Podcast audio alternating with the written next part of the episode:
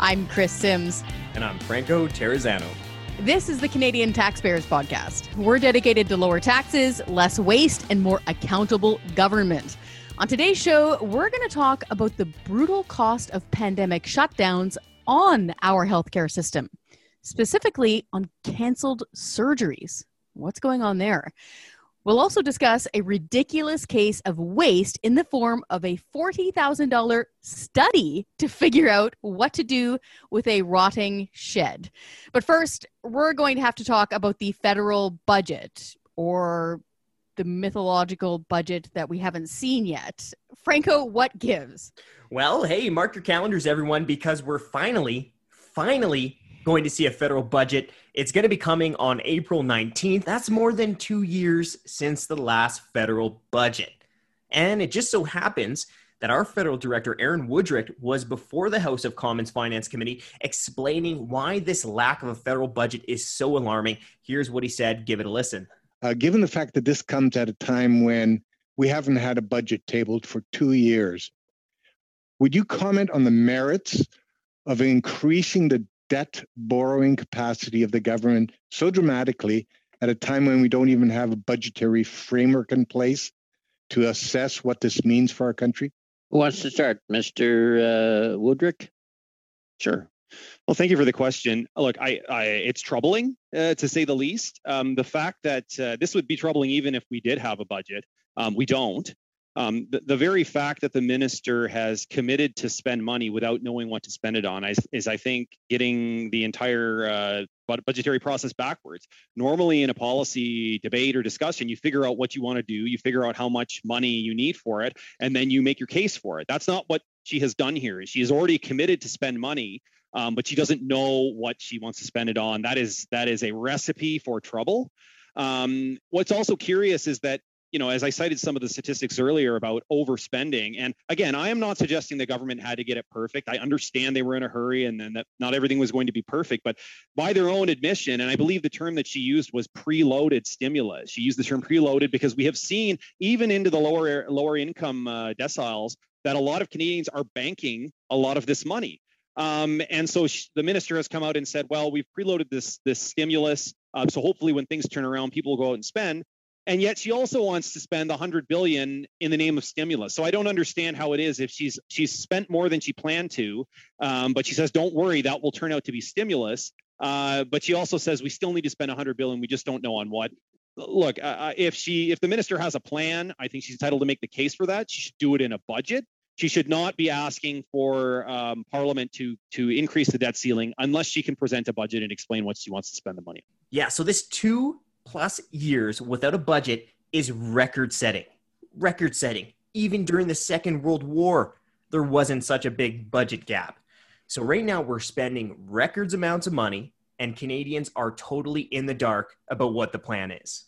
The fact that Woody even needed to explain that to the committee out loud is embarrassing. Two plus years without a budget.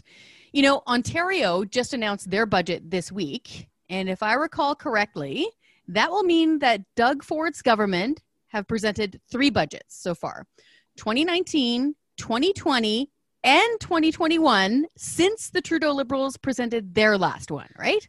Yeah, it's sad, but it's true. And uh, it really just goes to show that the argument that it wasn't possible to present a budget during the pandemic was really nonsense. Yeah, okay, it was reasonable for the feds to delay their budget last March since it was literally supposed to be two weeks after the pandemic hit. Okay, we'll give them a pass on that one. But there's no reason they couldn't have presented a budget during the fall or first thing in 2021. I mean, even every other G7 country has managed to present a budget, as well as every other province except Nova Scotia. So we shouldn't be letting the feds off the hook for going more than two full years without a budget. And Simmer, I tell you right now, if our boss, old man McKay, was was going to tell me to do something, and I waited two years to get it done, I don't think I'd have a job anymore. Uh, yeah, Todd would have the cattle prod out way before that time, my friend. So, so much for accountability on Parliament Hill. Um, and if I do remember right, this is the same government that's currently asking for a big increase in the debt borrowing limit, something like another 600 billion. What exactly does that mean, though? Well, it, that's correct. But just to be clear, that's not an ask to, to spend it just yet, but okay. it is a request to raise their borrowing limit. Um, of course, they haven't explained what on earth they actually need it for. And if they really want that ability to borrow, they should be laying out a plan, which is exactly what a budget is for. Again, the fact we need to explain this is crazy. So it's going to be not pretty, to put it mildly. What are you expecting to see in this budget? Yeah, I think it's uh I think it's pretty safe to say it's going to be enormously expensive for taxpayers, right? And, and with this ballooning deficit during COVID-19 and the debt breaking the 1 trillion dollar mark and uh, the CTF's debt clock, it's a, of course we we have been advocating that we need to see a scaling back of federal government spending. Um, and another thing that we're going to be looking out for and ready to fight are tax increases. Now, remember, not too long ago, Trudeau promised that he would not be raising taxes, but don't just take my word for it. Here's what the Prime Minister said So, will taxes be going up then? No. Uh, the last thing Canadians need uh, is to see a raise in taxes right now. Uh, millions of Canadians are out of work and looking for work. The economy is still uh, nowhere near uh, where we need it to be. Uh, we have work to do, and we are not going to be saddling Canadians with extra costs. That's right. He did say he wasn't going to raise taxes. And then he's jacking up the carbon tax more than 400%. All right. So we are finally getting a budget. Stay tuned for that. We will be watching with great interest and bracing for whatever crazy spending figure comes out of it. It's time for Deep Dive, a part of the show that takes a closer look into important issues for taxpayers.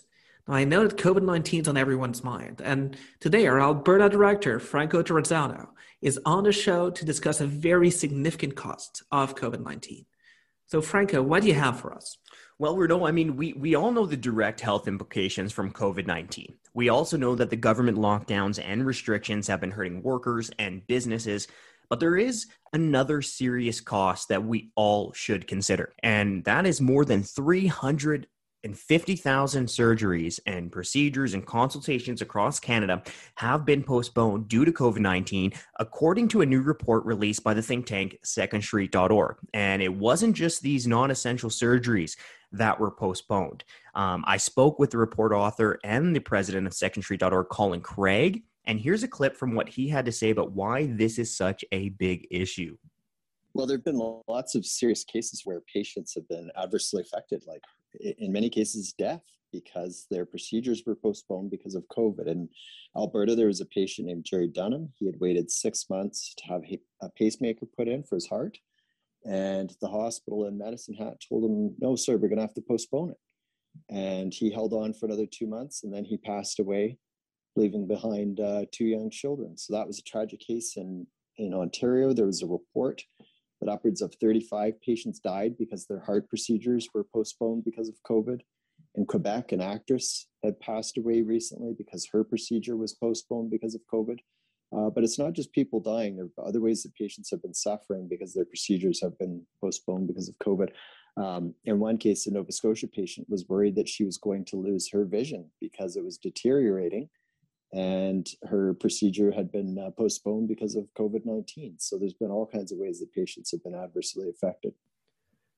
So, unfortunately, it hasn't just been non essential surgeries that have been delayed, and there's been some real tragedies. I think Canadians rightly expect a lot out of our healthcare system, uh, given just how much we spend on healthcare in Canada. So it's disappointing to hear about these 350,000 delayed surgeries and procedures and consultations and of course, all the tragic deaths that they lead to. Well, uh, Renaud, you're right. I mean, healthcare is a huge part of government budgets across Canada. I mean, here in Alberta, healthcare is the biggest part of the operating budget outside of labor. Uh, the government's, the provincial government's operating budget is about fifty billion dollars a year, and the government is spending twenty-one billion, or about five thousand dollars per person, on healthcare every single year. And when you look outside of Alberta to the rest of Canada, it's clear that Canada is a big spender on healthcare as well. Um, our country's healthcare spending as a percentage of the economy is the fourth highest among comparable OECD and industrialized countries. So we're spending a ton of money, but we rank low when it comes to doctors per capita, when it comes to acute care beds per capita, when you look at things like MRIs and CT scanners, and we rank very low when it comes to multiple different measures of healthcare waiting times. With those metrics, am I mistaken saying you're referring to a Fraser Institute study? No, no, you're right. That comes from a Fraser Institute report. So I remember that because I, if I remember well, that same study actually concluded that when you compare the cost of Canada's healthcare system with its performance, pretty hard to conclude that Canada is a, a high performing country. The high comparative spending on healthcare in Canada has not led to an equally an equally strong performance. So it's very clear that we have some kinks to work out. Uh, what are some of the solutions? Yeah, I mean that's that's a great question, and you know I asked Colin, the author of the postponed surgeries report, that exact same question, and here's what he had to say. One of the things that governments could do to address this huge backlog that they have now that's bigger than normal is to keep the public healthcare system, but allow private clinics to provide the same services. And what you would find is that some patients would decide that they don't want to wait a long time and they would decide to go to a private clinic and pay out of pocket. And every time that happens, the waiting list gets shorter because they're not depending on the public system. So if you are waiting for the public system to provide you with a, a, service and someone in front of you decides to go to a private clinic, well, then you get faster treatment. So there's a win-win there. There's also certainly an economic benefit too when patients can pay for those procedures in Canada instead of having to go abroad to pay for those types of uh, operations. Yeah, I mean, that makes sense to me. Uh, mm-hmm. Let businesses, let entrepreneurs help with surgeries to help relieve some of the mounting pressures on our government healthcare system. Absolutely. This reminds me of the uh, Chaoulli case in the in the Supreme Court from about a decade ago. It's a very famous case that had a quote: "Access to a waiting list is not access to healthcare," uh, and that that rings very true. Uh, that court case actually helped open up the government monopoly in Quebec, and we've seen a lot of improvements as entrepreneurs have been allowed to help provide some healthcare services. Uh, a very, very successful example of this uh, was an agreement between the Sacré-Cœur Hospital, uh, coincidentally, where, where I was born, and the uh, Rockland MD Private Surgery Center in Montreal. So what they did is that they contracted out a lot of same-day surgeries to a private uh, to a private operator to focus on more uh, complex surgeries in their better equipped operating theaters. And the result has been a reduced number of patients that are waiting for an operation. Hospitals' operating rooms were freed up so they could focus on more complex operations. They did an average of 400 additional complex operations every single year, uh, thanks to all the space that this freed up. And this led to uh, a, a, lot of improvement in the treatment. Uh, for instance, breast, breast cancer patients saw their average wait times for interventions go from six months to under two weeks uh, and the waiting times for surgeries at second care hospitals became far lower thanks to this private uh, private sector help that they got uh, than it than the average Quebec hospitals. Yeah, well, I'm glad you pointed out to those uh, improvements to the healthcare system that occurred during that time. Um, and, and, but you know, this is, of course, a, Canadian taxpayers podcast, and, and we have to point out that there's also taxpayer benefits from allowing entrepreneurs to help the government healthcare system. Uh, we saw that in the Prairie Province of Saskatchewan, which moved 34 day procedures from hospitals to private clinics as, as a part of an overall strategy to reduce wait times. Well, it turns out it was 26% cheaper to perform these surgeries in the clinics rather than in hospitals. And you know, also when I spoke with Colin, he he mentioned that allowing entrepreneurs to offer more healthcare services could also improve our economy. Here's what he had to say on that.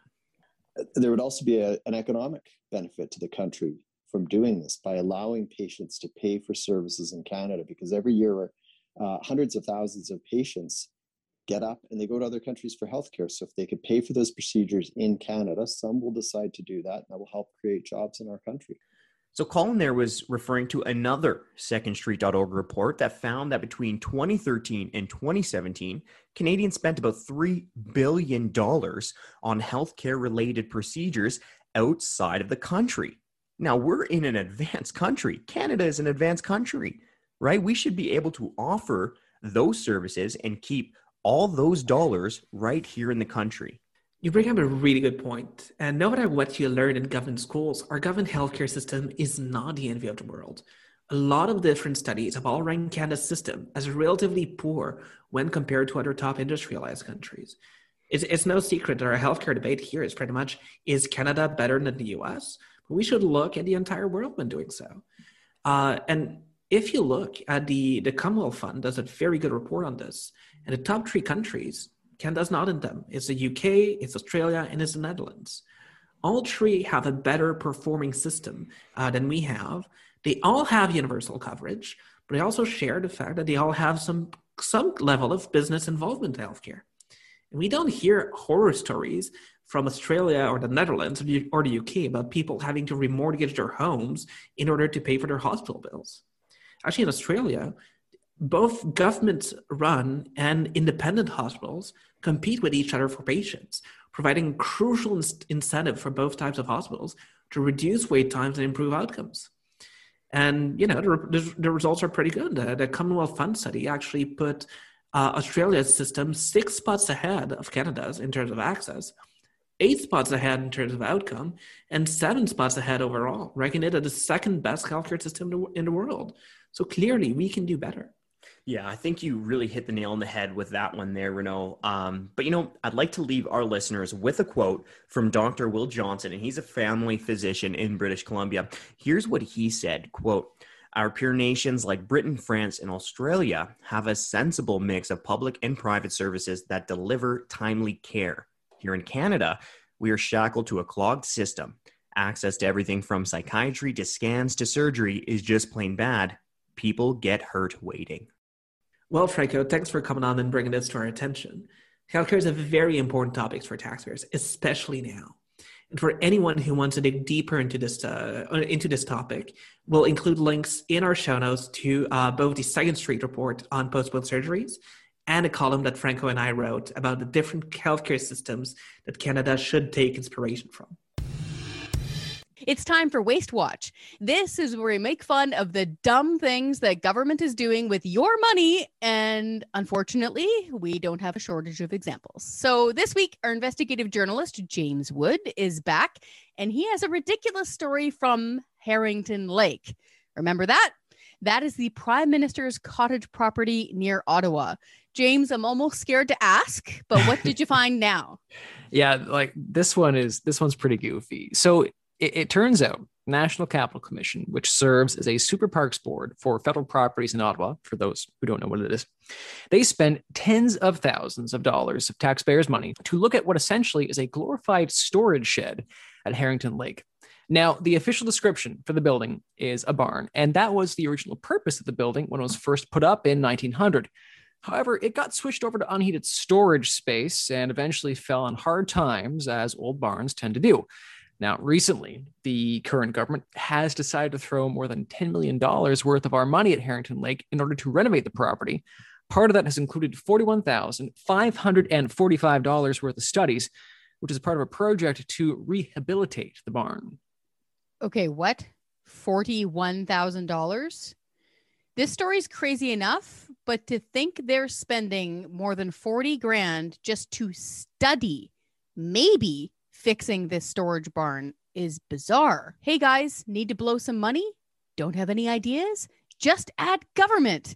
You know, this it's so weird that this is just a study. This isn't even money that they're actually spending on fixing the thing. It reminds me of when they spent thousands of dollars on ideas to replace the windows in the main building, but didn't actually replace the glass.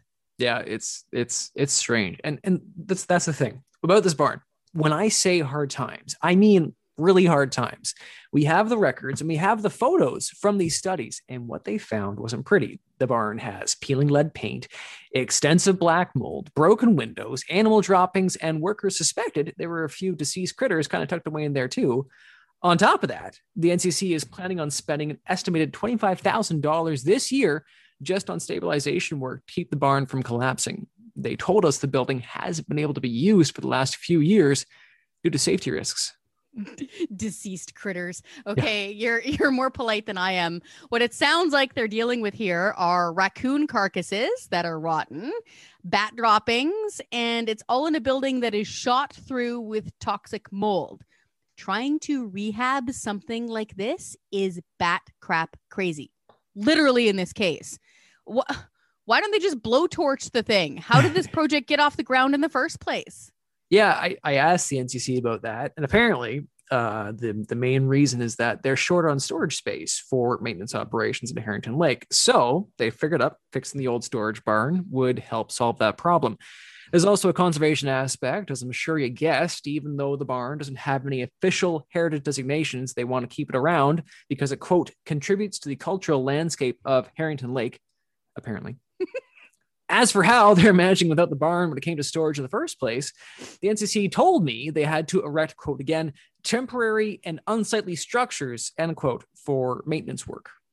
Heritage designations for a barn that's falling down. Yeah, Secretariat is buried underneath the floorboards. Yeah. But but hold up, hold up. You said temporary and unsightly structures. Is that how the NCC put it? That's what they put it. Okay. So Fun fact, actually not so fun fact, but laugh or cry. More than 40% of Canadians are 200 bucks away from not being able to cover their monthly bills, meaning they're $200 away from insolvency. And these bureaucrats in Ottawa are worried that the storage sheds at the Prime Minister's cottage aren't pretty enough. This is about tool storage that's what the NCC said. Like, I mean, they're still weighing whether or not to actually go ahead with it. But the final goal is to keep on using the barn as a place to stash things once it's all rehabbed. Now, the hard number on just how much that rehab could cost if they go through with it isn't available right this second. But I'd expect it won't be small. I expect you're right. okay. But okay, seriously, if they do need a building, to stash the lawnmower and the rakes and shovels and stuff. What about just knocking the thing down, salting the earth, and building new? Did they look into that? Yeah, I I asked them about that too. And so, judging from what they said to me, it doesn't seem to be an option being thought about right now. All they would say is that demolition would be a significant cost and involve an undetermined amount of studies to make sure it was all done safely and in an environmentally conscious way undetermined amount of studies that that sound you hear are bureaucrats salivating at Yeah. undetermined amount of studies in the Yeah. capital okay but really the government can't even figure out how to get rid of an old rotting barn without breaking the bank the fact they aren't even thinking about tearing this rotting biohazard down and just building simply and new is just typical of government they're allergic to common sense. When in doubt, they will delay and waste money. Everyone listening to this should remember this is just one of many taxpayer funded projects being undertaken in Harrington Lake right now.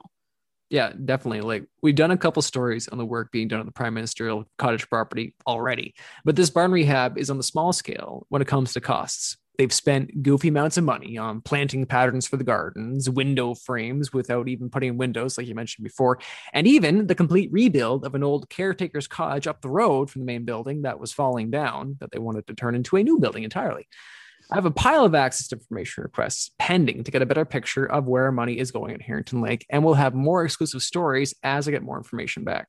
Okay. The amount of money that taxpayers are being screwed over for here just for renovations to the prime minister's cottage would actually purchase outright four or five cottage mansions. I mean, fancy things on lakes. They belong to rock stars and NHL players. We went through the listings and did the math. This is a terrible waste of money.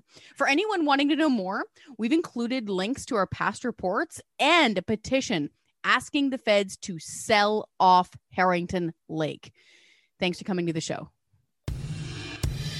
All right, that's the show. But before we uh, let you off the hook, we've got some, let's call it fan mail. Yes, let's put a positive spin on it. So here's a response I got on Twitter from a guy that goes by the handle of John1MD. He seems to be a big fan of yours out there, Franco. He's in Alberta. And all I was doing was highlighting that crazy waste of money that we just told you about, about the rotting barn at Harrington Lake, 40 grand. And he tweets at me, quote, just wondering, Is this like Sarah Palin being upset that there was science money spent on studying fruit flies because she was too science illiterate to understand fruit flies were the model creature for much of genetic discoveries? Is something being taken out of context? That entire response is completely out of context. I have no idea what he's talking about. Won't someone just think of the fruit flies? Come on. Well, that's a good one. I've got another good one from Twitter coming from the G Man. He said, well, additionally, Franco is just another anti tax ghoul who hates the public sector. And then he goes on to talk about the CTF and how that we just want everyone to be as miserable as we are. Well, the G Man. Thanks for uh, following what we're saying on Twitter. We appreciate that. And you know what? Thank you, our listeners, for listening to the Canadian Taxpayers Podcast. And please do us a favor. Please like, share, and subscribe. It really helps us get the word out to more taxpayers. And one more last thank you. And that, of course, is going to our investigative journalist and our podcast editor, James Wood, for making it sound like we know what we're talking about. Thanks, Jimbo.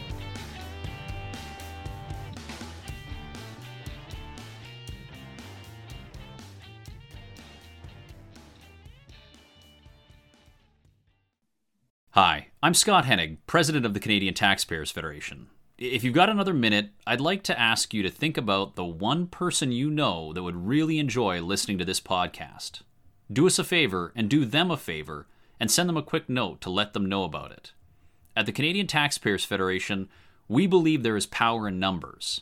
That's why we've worked so hard to build an army of taxpayers who are ready to push back. And we did it because people like you shared our work with that one person that they knew would really appreciate taking part. Thanks for listening, and thanks for doing your part to make Canada a better place.